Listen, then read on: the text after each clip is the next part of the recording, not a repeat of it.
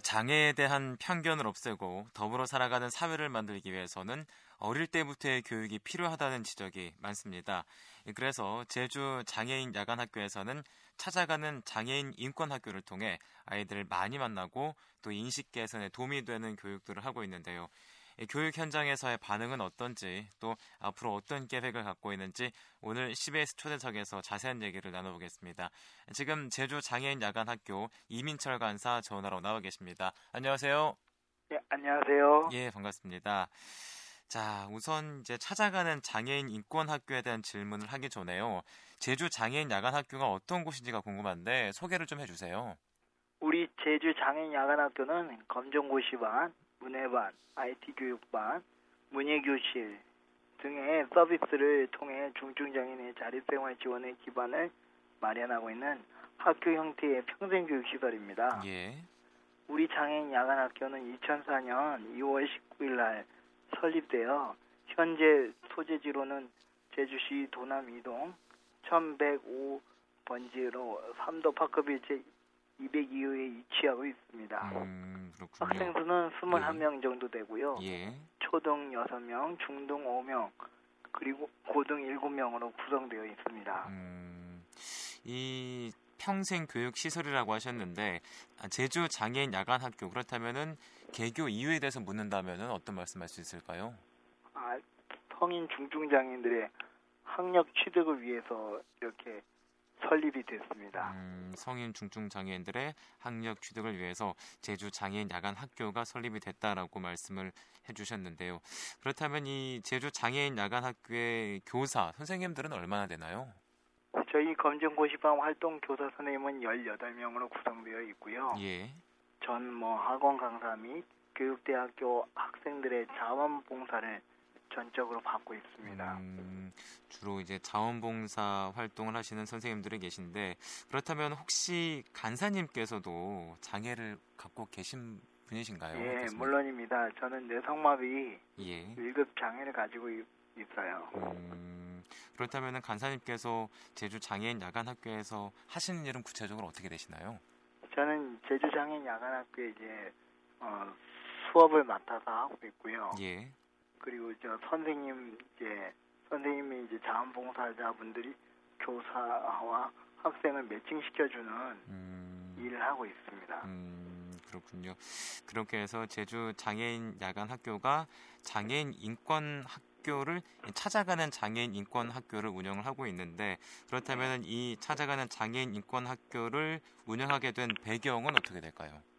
아 예, 장애인 당사자가 이제 강사로서 초등학교에 파견하여 네. 초등학생들의 이제 장애인의 문제와 예. 그리고 인권 문제 그리고 공동체 전체 문제를 받아들이게 하고 예. 그 사회적 장애 문제를 자주적으로 해결할 수 있도- 있도록 힘을 형성하고 예. 정규 교육 과정과 통합 교 통합 교육의 기반을 조성함으로써 예. 그 배경을 그 배경으로 이제 찾아가는 인권 학교가 설립이 됐습니다. 음, 그래서 이 찾아가는 인권 학교 언제부터 운영이 됐습니까? 이제 장애인 야간학교 2006년도부터 이제 시작이 됐습니다. 아, 2006년도부터요. 예. 그렇게 해서 주로 어떤 학교들 찾아가나요? 초등학교 학급으로 이제 찾아가게 됩니다. 음, 그렇군요. 그렇게 해서 이제 현재 그 자- 아, 제주 장애인 야간 학교에서 활동하고 있는 교사들, 선생님들께서 직접 학교 현장으로 찾아가는 건가요? 어떻습니까? 아 아니고요. 예, 제- 제주 장애인 야간 학교 이제 장애인 당 장애인 중에 예, 인권 교육을 받아서 네. 파견 형태로 나가게 됩니다. 음, 파견 형태로요. 그렇게 해서 이제 가서 어떤 교육을 진행을 하나요? 어, 장애인의 예, 장애인 분들의 이제 교- 학교 교육 현장에서 크게 네 가지 주제로 교육을 하게 돼요. 예, 어, 처음엔 장애란 차별에 대해서 그리고 장애인 편의 시설 그리고 네, 네, 자립 생활의 네 가지 영역으로 이제 주제를 삼아서 예. 80분간 교육을 하게 되는데요. 음, 특히 자립 생활에 아, 장애인들의 당당하게 지역 사회의 한 구성원으로서 역할을 요구하고 있다는 맥락으로 교육이 네네. 이루어집니다. 그렇군요. 이 네 가지 주제를 말씀해 주셨는데 주제 하나씩 하나씩 어떤 교육이 이루어지는지 자세하게 좀 설명을 부탁드릴게요. 예, 처음에는 이제 초등학생이기 때문에 예. 장애에 대해서 잘 알지 못하는 부분이 있잖아요. 예. 그래서 장애란이란 그리고 음, 우리는 은연 중에 이제 비장애인과 장애인과 이제 어울려 살지만 예. 그 중에서 이제 알 수 없는 차별이 존재한다는 것을 어, 저희가 주제로 삼아서 하고요. 예. 그리고 장애인들이 이렇게 하기 위해서는 편의 시설이 완비가 돼 있어야 되는데 네네. 그래서 그런 편의 시설에 대한 것 그리고 장애인들이 정말 지역 사회에서 당당하게 자신의 목소리를 내면서 살아갈 수 있도록 이제 자립 생활에 대해서 이렇게 얘기를 해주고 있습니다. 음, 그렇군요. 자, 그렇게 해서 학교 현장에서 직접 찾아가는 장애인 인권 학교를 운영하고 계신데 네. 그렇다면은 이 장애인 인권 학교를 신청하는 학교들은 현재 많습니까? 어떻습니까? 도내 학교에서 신청을 받아보면 예. 어, 보통 선생님들이 그렇게 알지 못하시기도 하고 네네. 그리고 또 이제 저희가 막 각기로 다 홍보를 하지만 선생님들이 이제 참여율이 좀 저조하신 거는 사실이에요. 음, 그렇군요. 그렇다면은 이 찾아가는 장애인 인권 학교 이제 제주 장애인 야간 학교가 직접 신청을 받아서 찾아가는 건지 아니면은 그쪽 학교에서 요청이 와서 찾아가는 겁니까? 어떻습니까? 학교에서 이제 저희가 신청서를 보내게 돼요. 음, 네. 그 신청서를 보내게 되면 예. 학교에서 저희 학교에서 이렇게 이런 교육을 받고 싶습니다 해서 저희 쪽으로 이제 신청을 해 주시죠. 음. 그러면 저희가 이제 그런 수업을 이제 조율해서 저희 장애 교사분을 그쪽으로 파견을 시켜드리는 겁니다. 음, 그렇군요. 자, 그렇게 해서 이제 많은 학교들이 좀 참여를 했으면 좋겠는데, 이제 인권 교육을 가시면은 어떤 생각이 드는지 좀 궁금해요. 아쉬움도 많으시죠? 어떻습니까? 아쉬운 점이요. 예, 예. 장애인들이 이제 학교는 이제 장애 체험이라는 주제를 네네. 많이 저희 쪽에서 요구를 하세요. 예. 근데 장애 체험을 트- 하면 이제 장애가 한 삶의 한 사람의 삶의 어떤 한 부분이잖아요. 네네. 근데 그그 부분이 장애가 흥미 위주로 이제 아이들한테 비춰질 수도 있- 있다고 음. 저희는 생각합니다. 네네네. 그렇기 때문에 더 좋은 방법 그리고 더 인권적인 방법으로 하기 위해서 이제 그런 부분이 선생님들하고 이제 조율할 때가 가장 어렵고요. 예, 예. 그리고 저희가 이제 시- 신청서를 가끔 학교에다가 받는데 그런 선생님들이 이제 신청이 좀 저조하고 홍보가 잘 안 될 때 예. 이때 가장 좀 애로 사항이죠. 음, 그렇군요. 자, 이제 장애가 흥미 위주로 아이들에게 비춰줄 수 있다라고 또 말씀해 주셨는데, 네. 그렇다면은 아이들이 이 장애인 인권 교육을 가면은 집중해서 잘 교육을 받고 또 이해를 하나요? 어떻습니까? 아 물론입니다. 예. 예. 이해를 잘 하고 예. 이해를 잘 하고 이제 또 애들이 수업도 되게 잘 듣는 편이세요. 음, 그렇군요. 그렇다면은 이제 그 인권 교육을 하기 전과 한 후에 애들의 어떤 태도 변화도 알 수 있나요? 어떻습니까? 아 예. 어, 찾아가는 인권학교를 이제 받기 전에는 네. 장애인을 굉장히 도와줘야 되는 사람, 네, 네. 또 우리랑은 다른 사람, 네.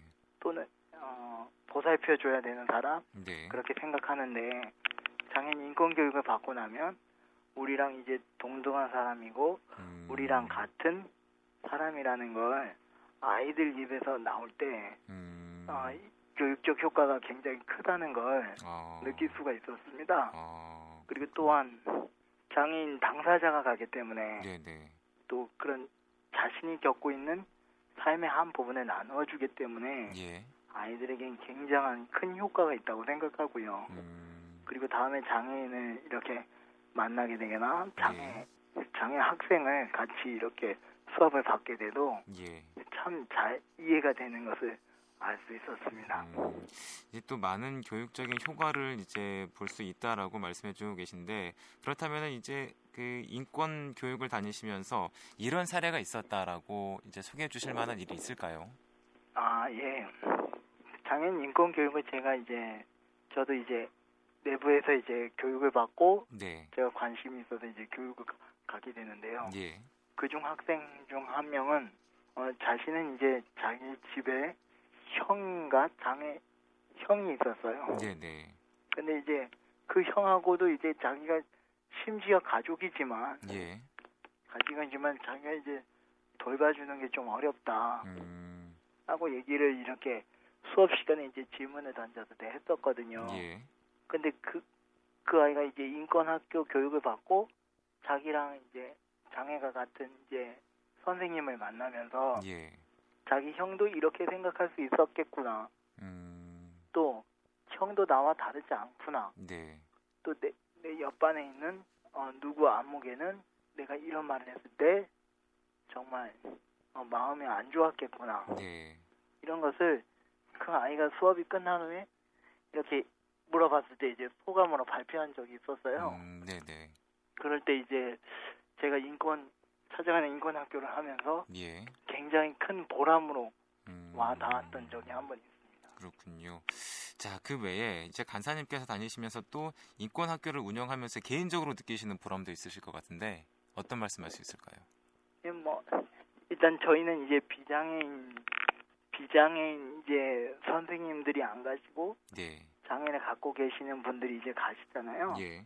그러다 보니까 편의 시설이라든지 또는 학교 학교에서 이제 이렇게 편의 시설이 잘 안 됐을 때 예. 조금은 이제 아직까지도 우리 사회가 이제 장애인의 눈높이에서 잘 보지 못하는 문화를 네. 이제 느낄 수 있었고요. 예.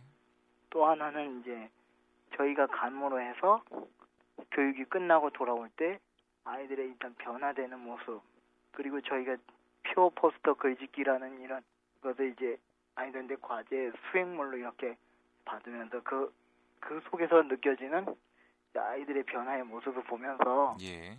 정말 이게 더 확대되고 더 됐으면 하는 음. 그런 생각을 갖게 되더라고요. 그렇군요. 자, 이제 2006년부터 직접 이제 장애인 분들이 찾아가는 인권 학교를 운영하고 계신데 그렇다면 이 인권 학교를 운영하시면서 어려운 점은 없으셨나요? 어떻습니까? 어려운 점이요. 예. 예, 어려운 점은 도내 학교에서 신청을 받다 보니까 네. 선생님들이 인식이 부족하게 돼요. 네, 네. 그래서 자꾸 아, 전에도 말씀드렸지만 어, 체험 위주의 형식을 자꾸 요구하는 경우가 많습니다. 네, 네. 예, 아이들한테는 이제 직접 이제 장애를 뭐 겪어봐야 안다는 시기죠. 음, 네, 네. 근데 그것이 이제 그러나 체험은 잘못 교육하면 예. 오히려 흥미 위주로 치부되는 경우가 많고 음. 또 이런 점들을 선생님께 설득시키는 점이 예. 첫 번째로 많이 어려웠고요. 예. 두 번째로는 학교 내에서 따로 이해 교육을 하, 하는 경우가 많은데 예. 이런 이유로 참여 학교가 신청을 잘 안 하시는 경우가 많, 음. 좀 어려움으로 겪었습니다. 네, 네. 그렇군요. 자, 그렇다면은 이제 앞으로 찾아가는 장애인 인권 학교를 통해서 이루고 싶은 소망이 있으시다면 어떤 말씀할 수 있을까요? 찾아가는 장애인 인권 학교에서 인권의 사각지대에 찾아 그런 것을 이제 해소했으면 하는 바람을 갖고 있고요. 예. 그리고 부정적이었던 이제 장애관을 새롭게 하는 아주 중요한 역할을 수행하는 것이라고 저는 생각하거든요. 음. 물론 찾아가는 장애인 인권학교가 우리 사회에서 뿌리 깊은 차별이나 시혜와 동정의 시선을 하루아침에 바꿔놓을 수는 없겠지만 네, 네. 작은 변화를 이끌어내기에 충분하다고 생각하고 예. 마치 빚어지지 않은 도자기의 점토처럼 우리 사회 내에서 존재하는 차별을 배제하고 예. 장애인 또한 이 사회의 한 구성원으로서 자리매김하며 사회의 통합을 조성하는 역할을 할 수 있었으면 합니다. 음, 그렇군요. 간사님 그렇다면 이 찾아가는 장애인 인권 학교는 한 달에 몇 건 정도나 되시나요? 한 달에요. 예. 예, 그, 그 신청되는 이제 횟수에 따라서 달라요. 음. 예. 한 달에 이제 많은 학급의 경우에는 이제 각각 이제 선생님들이 한 10분 정도 되거든요. 네, 네. 서귀포까지 다 해서 음. 그분이 이제 나가시게 되니까 예. 이제 그분들이 이제 한 달 배정표를 배청해드리면 적게는 세 번, 예. 많게는 이제 뭐 다섯 번 정도 나가게 음, 되더라고요. 그렇군요. 자, 이제 앞서서 이제 장애인 인권 학교를 통해서 이루고 싶은 소망에 대한 말씀도 해주셨는데요. 예, 개인적으로 간사님께서도 장애를 갖고 계시기 때문에 예. 우리 사회에 바라는 점도 많을 거라고 생각이 드는데 우리 어떤, 사회에 바라는 점이요. 네, 어떤 말씀할 수 있을까요? 개인적으로 장애인들이 사회 속에서 살면서 기회적 기회 제공이 동등하지 않다고 생각해요. 또한 자, 그런 장애를 보완하면서 더 기회를 많이 주셨으면 하고요. 예. 저도 뇌성마비가 있는데 네. 뇌성마비 장애인에게 이제 손이 불편하잖아요. 네, 네. 그래서 대피를 해주는 것처럼 또 음, 시간을 연장해주는 것처럼 말입니다. 예. 그렇군요. 자, 그리고 또 이제 제주 도민들께도 한 말씀을 좀 한다면 도민들에게 예. 어, 사람들이 겉모습만 보지 않았으면 합니다. 예. 그리고 내면의 본질을 보는 도민들이 됐으면 좋겠고요. 네, 네. 그리고 장애인의 인격에 인격과 더불어서 평등한 위치로 봐주셨으면 좋겠어요. 음. 그러니까 저 사람은 장애가 있기 때문에 뭔가 부족하고 뭔가 우리가 돌봐줘야 되고 그런 사람이 아니라 네, 네. 우리도 똑같은 사람이고 똑같은 이제 같다는 거 단지 기회와 그런 거에서 이제 많이 좀 이렇게 도민 여러분들이 이제 따뜻한 시선이 저희는 필요한 거죠. 음, 그렇군요. 자, 이제 제주 장애인 야간 학교에서요. 그 장애인 인권 향상을 위해서 인권 학교 운영 말고 또 다른 일도 혹시 하고 계신 게 있으신가요? 어떻습니까? 예, 저희 저희 찾아가는 인권 학교도 물론 하고 있고요. 예. 또 학년기를 놓치신 이제 장애인 분들에게 이제 검정고시 대비반 네. 그리고 한글 해독이 어려우신 분들을 위해서 문해반 음. 그리고 IT 교육이라고 해가지고 컴퓨터 교육도 이제 해드리고 있고요. 네, 네. 그리고 무- 이- 이분들이 이제 공부만 하면서 삶을 영위하실 수 없잖아요. 예. 그래서 문예 교실이라고 해가지고 네. 연극단, 풍물, 풍물패 네. 그리고 노래패 그리고 영상을 찍는 영상 미디어 네, 네. 등을 이제 운영하고 있습니다. 음, 그렇군요. 자, 그렇다면 마지막으로요. 이제 장애인 인권 향상을 위해서 장애인 야간 학교에서 어떤 계획 갖고 계신지 한 말씀 해 주시고 마무리해 주시죠. 더욱 더 이제 장애인 분들에게 이 사회에서 자신의 어떤 당당한 위치 그리고 또 자립 생활을 하시기 위해서 저희가 더 도와드리고 예. 또 그분들을 대변해서 이야기할 수 있고 또 그분들이 어떤 역량을 더 강화할 수 있도록 했으면 하는 게 저희 또 저희 야간학교의 포부라고 하면 포부겠죠. 음, 그렇군요. 자, 오늘 CBS 초대석에서 제주 장애인 야간 학교 이민철 간사를 어, 연결을 해서 찾아가는 장애인 인권 학교에 대한 얘기를 들어봤습니다. 자, 많이 바쁘실 텐데 오늘 말씀 감사합니다. 예, 선생님 감사합니다. 네. 자, 제주 장애인 야간 학교 이민철 간사를 만나봤습니다.